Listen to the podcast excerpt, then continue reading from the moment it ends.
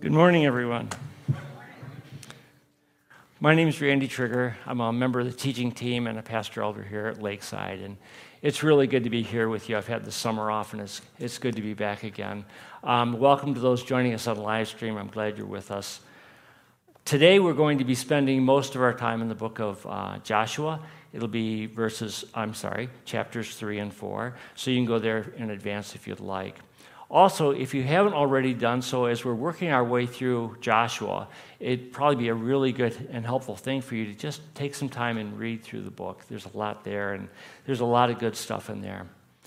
Today, we're going to continue our series, Faith and Courage Lessons from Joshua, with a message titled, Remember What God Has Done. Nate mentioned in the introduction to this series how all of these lessons are intertwined, how none of them just stand alone by themselves, but rather they, are, they support and build on each other. It's almost, you can't tell where one ends and the next one begins. And the lessons, well, they're not the final goal. We don't teach our children good table manners simply so that they can eat properly. No, it's to help them as they grow and mature and start interacting with other people.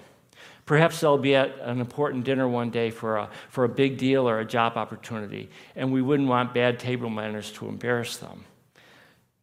Take today's lesson uh, on telling the, I'm sorry, take today's lessons on remember and telling the story. There's two parts to today's message. We talk remember, but there's also telling the story and how they are intertwined even among themselves and how they're intertwined with the lessons that we've already done lessons on being humble and teachable, trusting, strong, and courageous.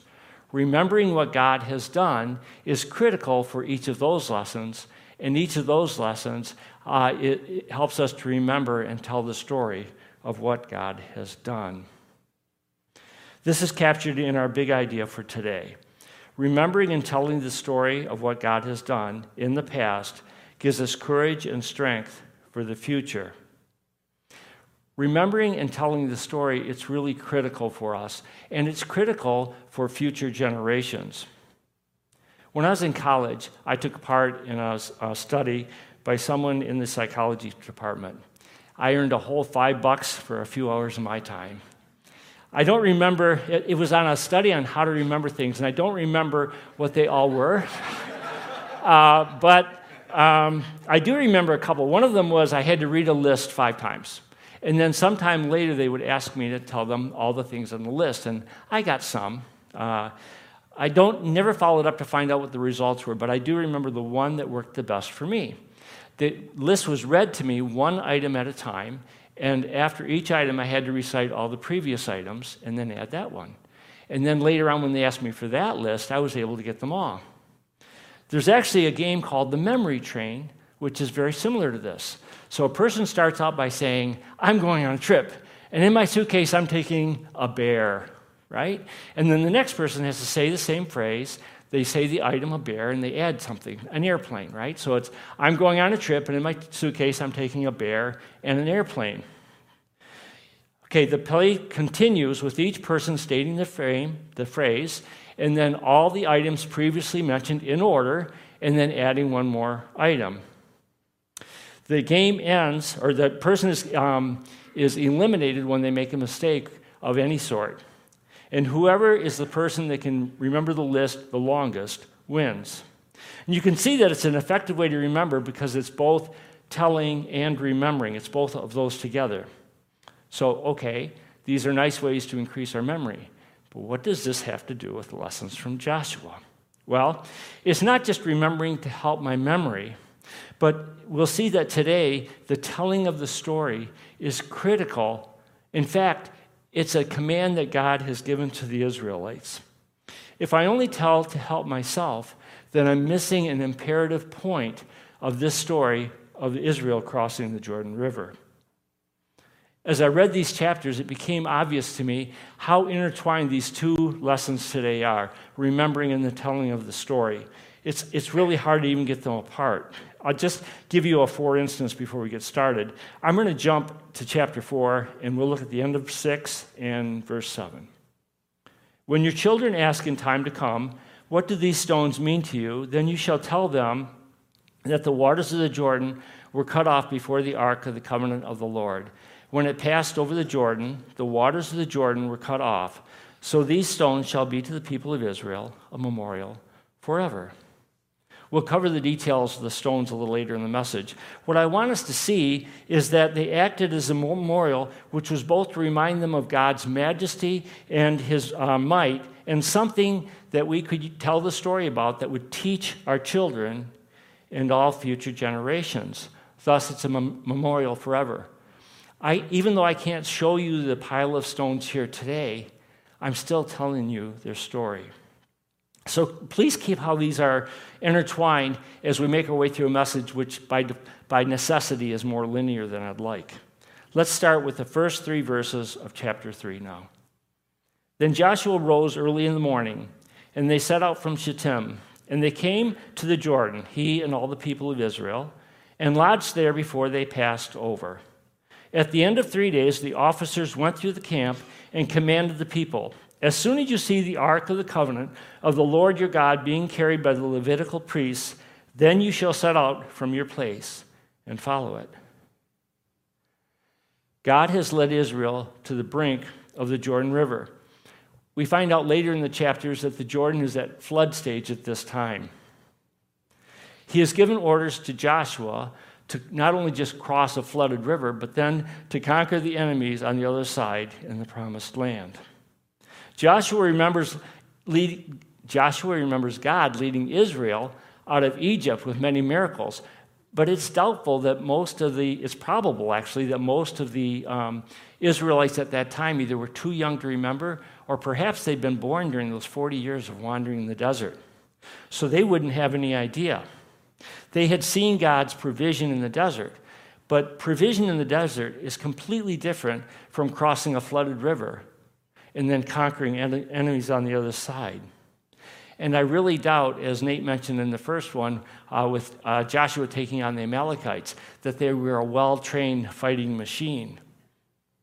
But they'd heard the miraculous stories that people had, even though they weren't there. They'd heard the stories of the escape from slavery through the Red Sea. They'd heard the stories of the 12 spies and how it was only Jacob and um, Caleb and Joshua who had, um, uh, had the faith and the courage to believe that God would lead them to victory.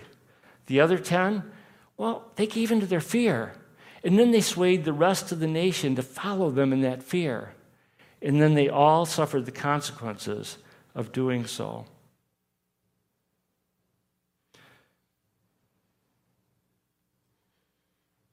There's many times in my life where I've followed uh, God and He's led me to a river, like the Israelites with many enemies on the other side.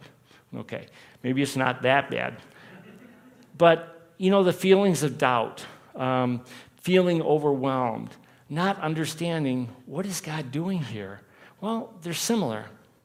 One of those times came when I was in my mid 30s. I, I, felt God clearly say, telling me that it was time for me to leave my job at Simlink. But I love that job. And I love the fact that I worked with some really strong Christian men every single day. It was really helping me to grow. So I hesitated to follow God. And I started thinking about all that I would be losing and, and all the fears that were in front of me. And during that time, an old friend and an ex coworker uh, called me from another startup company, Altair Engineering.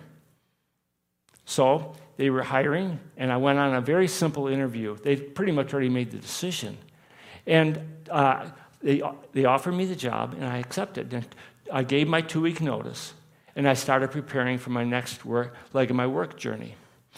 But I still had all those doubts and those fears rattling around, and they were pretty big. Well, then uh, Simlink sent, uh, threw me a lifeline, right? They made a counter offer, and they promised to fix a lot of the things that were bothersome to me. So I grabbed onto that lifeline. I gave in to my fears. I disobeyed God. And what a mistake that was. Within a short time, I found that nothing was actually changing at work. And now I had to deal with the fact that I had disobeyed God, and I couldn't figure out how could I disobey God when He clearly opened such a door for me. I mean, the job was mine before I even interviewed for it. So I decided that I needed to find my own job since I could no longer go back to Altair. I had rejected them. So I started a process from then in the spring all the way through a fruitless summer. And I nothing. And yet I found myself spending a lot of time in prayer, confessing my failure, and seeking God's guidance on what I could do next. And you know, as I prayed, my trust and confidence in God grew, and my fears, they shrank. I think Mike preached about that a couple weeks ago. I am not a grasshopper. On Labor Day, I was up early in the morning. I clearly felt God telling me to call my friend at Altair again, which seems ludicrous. I'd already rejected them. But this time I obeyed and called. Three weeks later, I started my June job at Altair. And two weeks after that, Altair impl- implemented a hiring freeze. I had gotten in just in time. You know, that was clear to me at that point that God's plan had included my working at Altair. And despite me, God had made it happen. This leads us to my first application question What has been your flooded river, which God has asked you to go through, and you've hesitated or you've disobeyed? Perhaps you're there right now. If you are, can I, can I encourage you to be bold and courageous, to be brave, and just trust God and take steps? Trust Him that He'll be there with you. And if it's in the past, can I encourage you that just go talk to your Father about it? Confess what you did wrong, your fears, your hesitations, whatever it was, and ask Him to forgive you. I assure you that He will. And then seek guidance on what steps would God have you to take now. It may or may not be too late for you to, to go back, but it's never too late to obey and courageously walk with God as He leads you in another way. You know, God, He leads, and He never brings someone to faith and leaves them there to figure it out on their own. He sends leaders to take care of His children. And these leaders at one time, well, they were new to the faith too. And they, were in, uh, and they required leadership. Moses, he was an exception. Moses was brought up in Pharaoh's palace. And, uh, and he had, when he got old enough, he, was, um, he tried to lead Israel out in his own way, in his own strength. And he ended up fleeing into the desert, utterly defeated.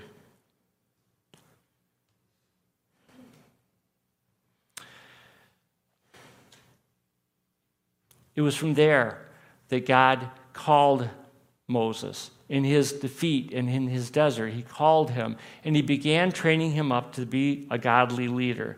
So let's look at verse 7 now of chapter 3. The Lord said to Joshua, Today I will begin to exalt you in the sight of all Israel, that they may know that as I was with Moses, so I will be with you. So Joshua's been following Moses for 40 plus years and he's been learning from him and he's been being mentored by him.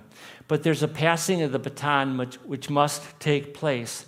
So God is telling Joshua that he's going to exalt him in the eyes of all Israel. But it isn't so that Joshua can get all puffed up and proud and lord it over the people. No, the purpose is to show them that just like Moses, God is with Joshua.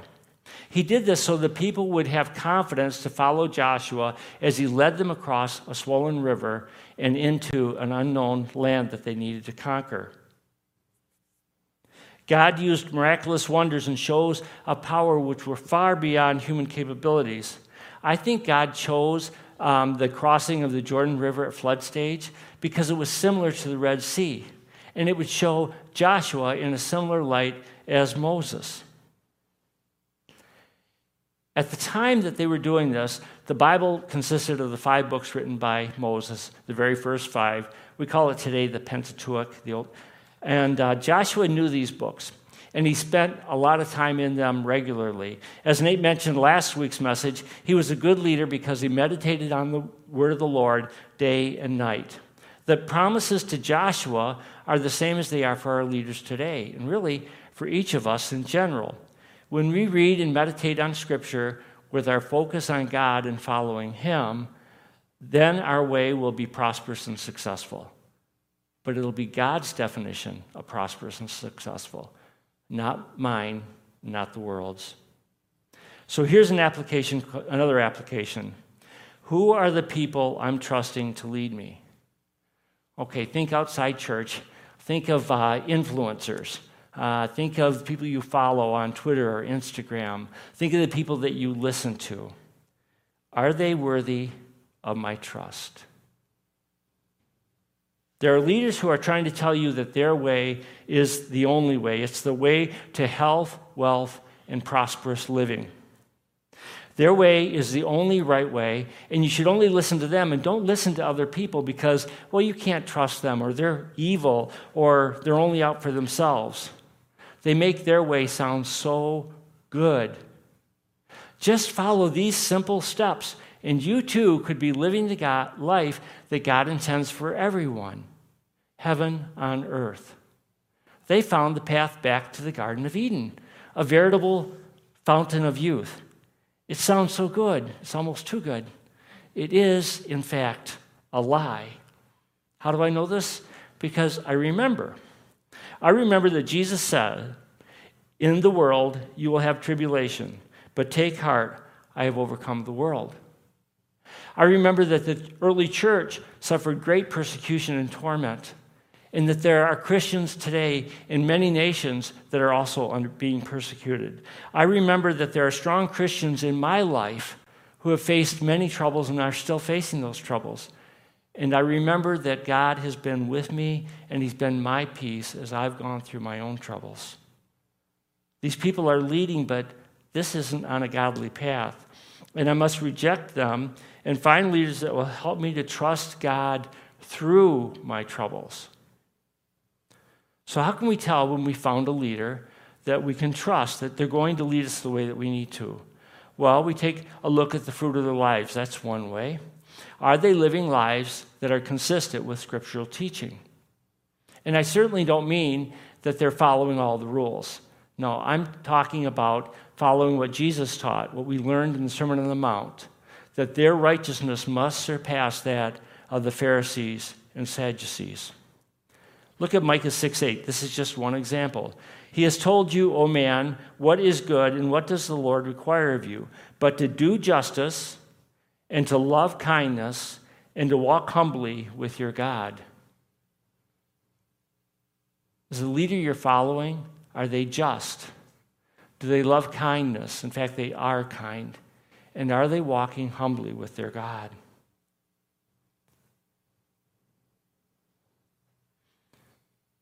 Are the things that they're teaching you consistent with what you read in Scripture? And I'm not just talking about a few verses that can be taken out of context. Does it line up with your experiences and the experiences of other Christians that you know as you all walk with your God, with our God? So when we find a leader that we can trust and have confidence that they're following God, then we can follow them also knowing that they're following God who's leading them, and He's the only one who knows the true path to heaven God Himself. Let's look at verses 4 and 5 of Joshua now. Yet there shall be a distance between you and the ark of the covenant, about 2,000 cubits in length.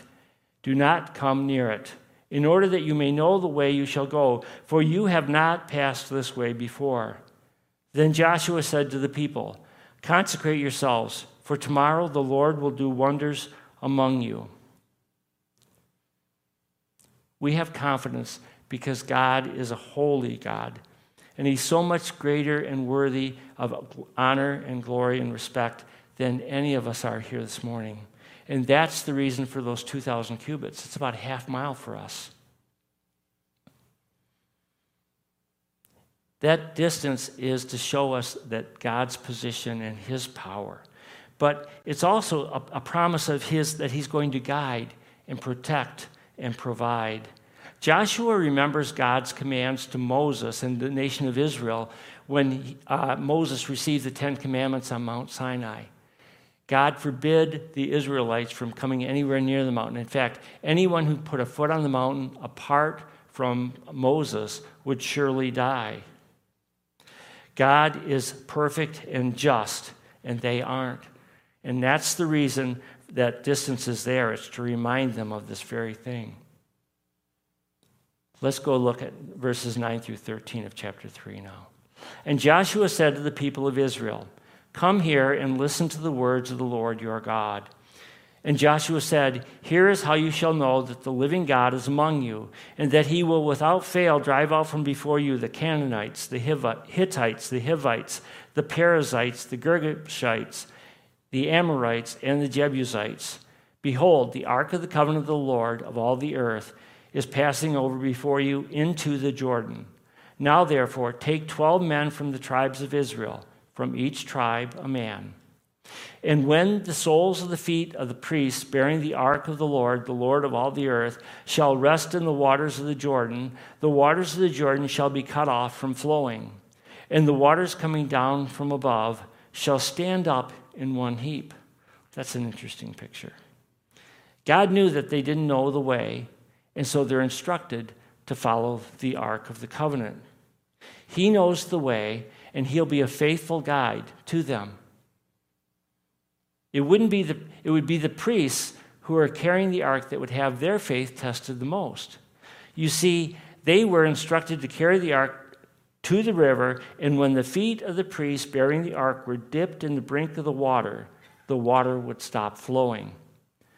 The people could then follow as they followed, as the priests followed God, trusting that God would take care of everything.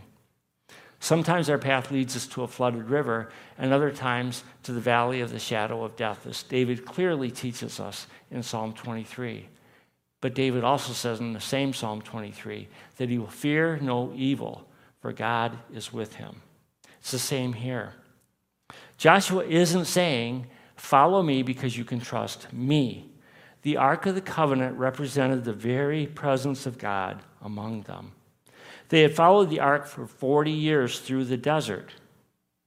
In essence, Joshua is assuring them if God can lead them into a flooded river safely, then they can trust Him to give them victory over all the enemies in the promised land beyond. God was going before them, He was their true leader.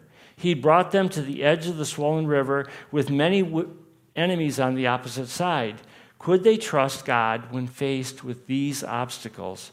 Well, they needed to remember the stories that they'd been told as they traveled through the desert. Again, it's remembering. God was trustworthy and would go before them. One of the stories was about their flight from slavery in Egypt. The Israelites were confused when God led them out of Egypt into a veritable trap. They had the Red Sea in front of them and the Egyptian army behind them. Go back and read Exodus chapter 14. There's a lot of, of questioning, wailing, and gnashing of teeth and fear. Why, oh, why did we leave the good life of slavery in Egypt?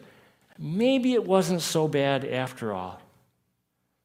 But God hadn't made a mistake. They were exactly where He had intended.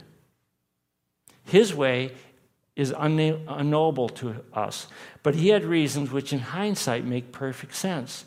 He instructed Moses to raise his staff, and the Red Sea parted, and the nation of Israel crossed the Red Sea on dry ground. Not muddy, dry ground. When the Egyptian army finally tried to follow them, God allowed the sea to return to normal, and they all drowned. He had rescued Israel and defeated their enemy in one fell swoop. And there's lots of other lessons here. One is that word of this miracle spread to all the nations in the area, and it created fear in them. Israel had a God who was not to be taken lightly.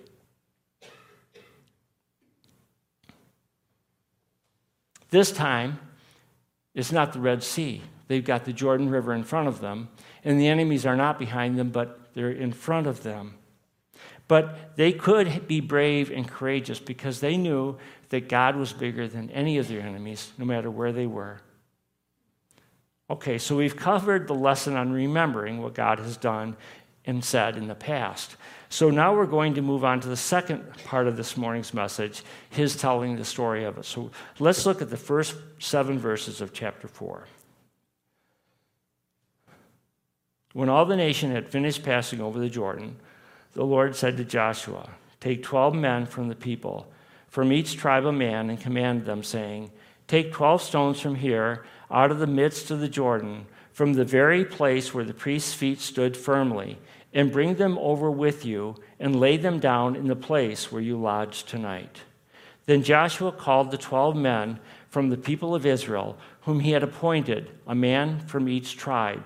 And Joshua said to them, Pass on before the ark of the Lord your God into the midst of the Jordan, and take up each of you a stone upon his shoulder, according to the number of the tribes of the people of Israel, that this may be a sign among you.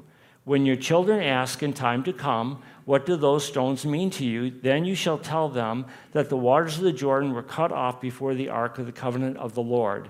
When it passed over the Jordan, the waters of the Jordan were cut off. So these stones shall be to the people of Israel a memorial forever. These 12 men, one from each of the tribes of Israel, and these 12 stones are very important. I know this because as, as I read chapters 3 and 4, they're mentioned multiple times. They keep coming up. In addition, God had the priests continue standing in the midst of the Jordan River long after the people had already crossed. And then he instructs those 12 men to go back into the river to the very place where the priests were holding the Ark of the Covenant and retrieve a stone from that place and bring it. Don't just jump past this as some odd thing that God is commanding them to do. He's creating a picture, a memorial, a remembrance for Israel, and by extension, you and I here a few thousand years later. God doesn't always give an explanation for his commands, but in this case he does, and we can find it in the last five verses of chapter 4, beginning uh, at verse 20. And those 12 stones which they took out of the Jordan, Joshua set up at Gilgal. And he said to the people of Israel, When your children ask their fathers in time to come, What do these stones mean? Then you shall let your children know. Israel passed over this Jordan on dry ground. For the Lord your God dried up the waters of the Jordan for you until you passed over, as the Lord your God did to the Red Sea, which he dried up for us until we passed over. And the reason, so that all the peoples of the earth may know that the hand of the Lord is mighty, that you may fear the Lord your God forever. These stories would provoke a conversation. Tell me, what do you have this large pile of stones here? Seems rather odd to me. Well, let me tell you a story of my mighty God. This isn't really so odd to us, is it? We create photo collages that tell a story, or they prompt people to ask questions Who is this person? How are they related? We erect headstones in, in uh, cemeteries so that we can remember uh, loved ones. There's memorials that are constructed along roadsides. They're there both to tell us the story of who had died there, but also they're there as a warning for the future. Several months ago, Steve used uh, some of the lyrics from the hymn, Come Thou Fount of Every Blessing. As part of that, our worship team sang the hymn but they only sang the first and third stanzas, skipping the second one. If you notice this morning, they sang all of them. Here's the second one here. And as you read it, you can see that it's a beautiful part of the hymn. It tells the, the story of the author's salvation and his washing in the precious blood of Jesus. But it starts with, Here I raise my Ebenezer. I'm sure there's some people here this morning who have no idea what that means. Or perhaps you're wondering what Scrooge is doing in this hymn. Sorry. Let me tell you a little story about the writer of this hymn. It's Robert Robinson. And Robert, he lived in the 1700s. He was brought up in a troubled home. When his father died, his impoverished mother sent him to London to learn to become a barber. But Robert, well, he fell in with a rather troubled crowd. And one night, he and his friends went to mock a preacher named George Whitefield as he preached a message. But when he heard George Whitefield preach of Christ, he was convicted of his sinfulness and his need for a Savior. He turned his life over to him, and Robert felt that that one moment was one that needed to be remembered and told again and again. Okay, Randy, but what does that have to do with the Ebenezer? I'm getting there. Well, Ebenezer comes from the Hebrew, and it's, it's like a compound word. And forgive my feeble attempt at Hebrew here, but it's Eben Hazer. Ebenezer. It means stone of help. It's usually capitalized because it's referencing God as the stone of help.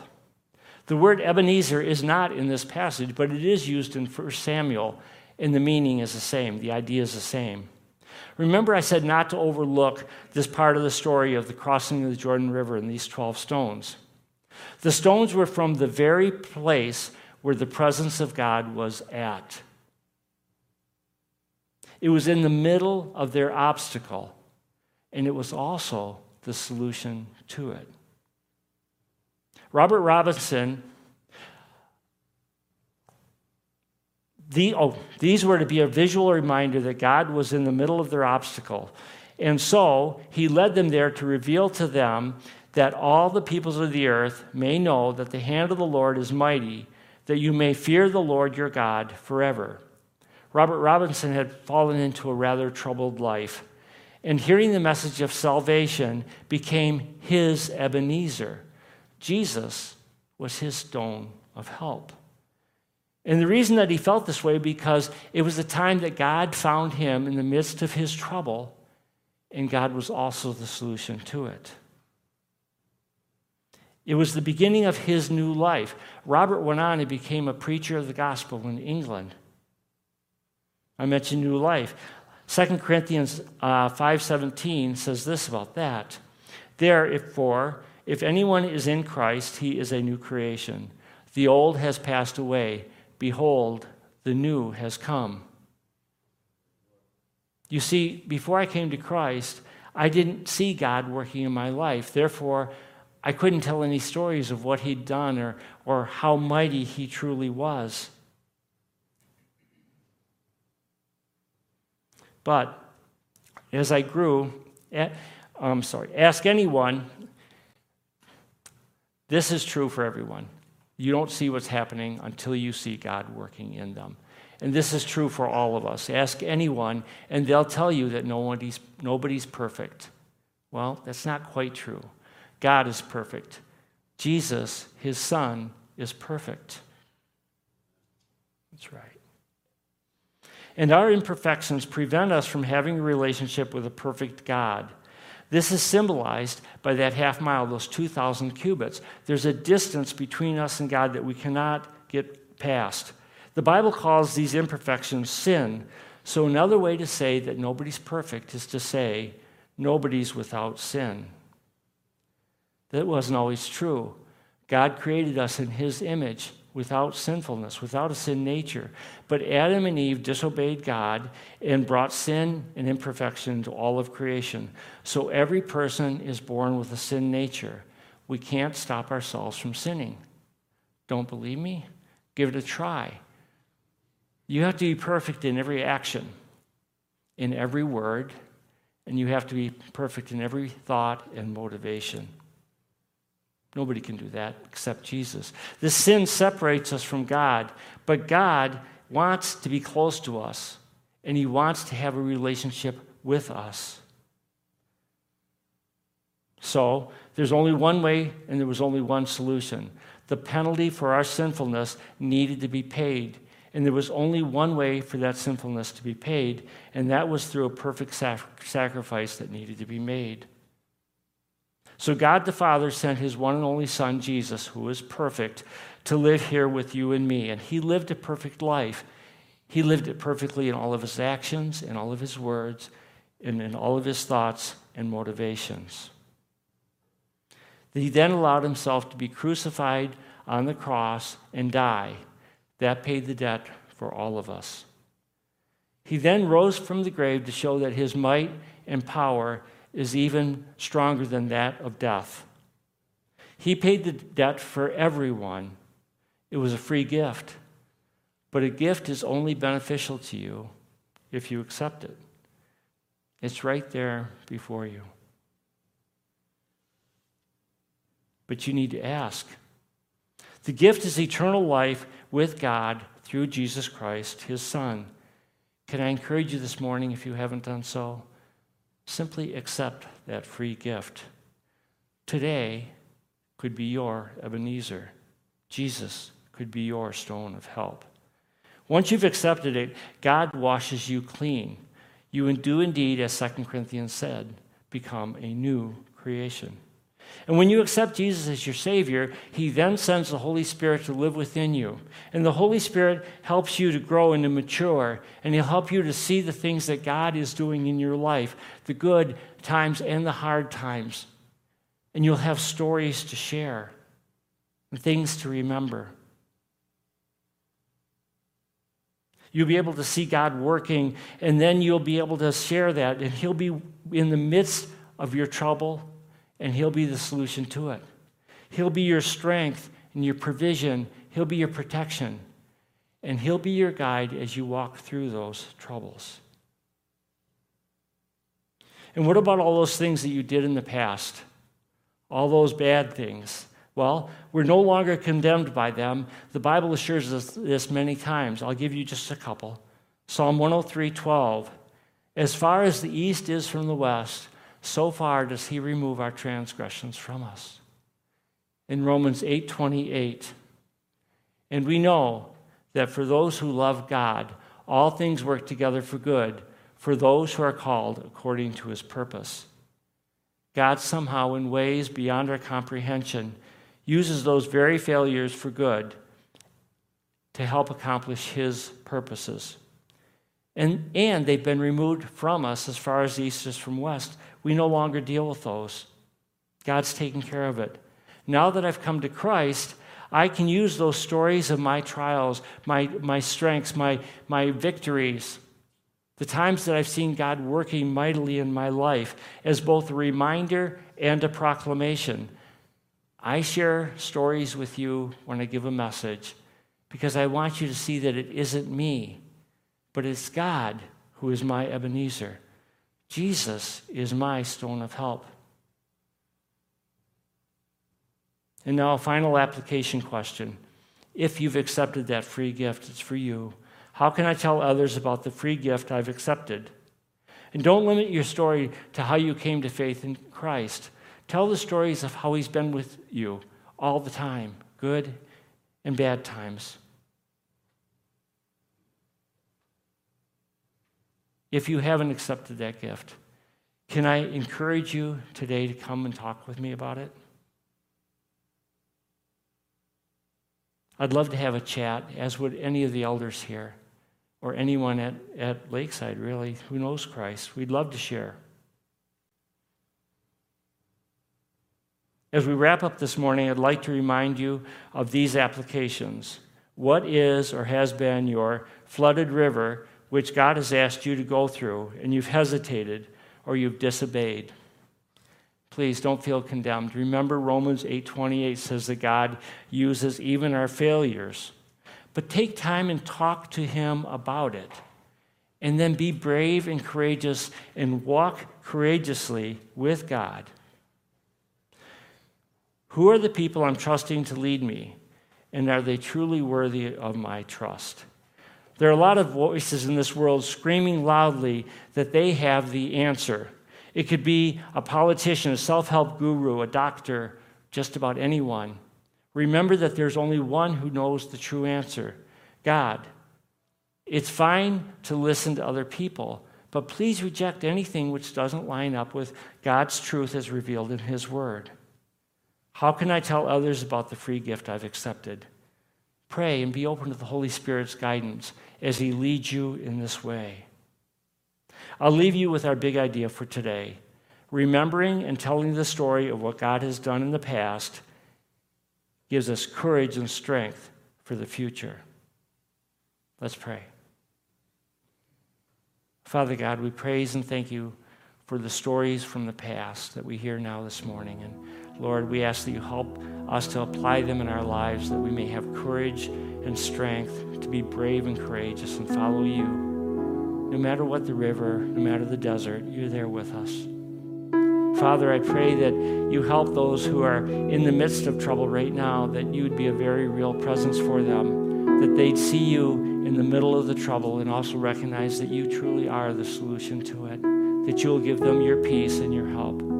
Father, for those who have not accepted that gift, I pray, Lord, that you would be touching their heart. Lord, drawing them to you and helping them to understand how much you love them and how much you want to have that relationship with them.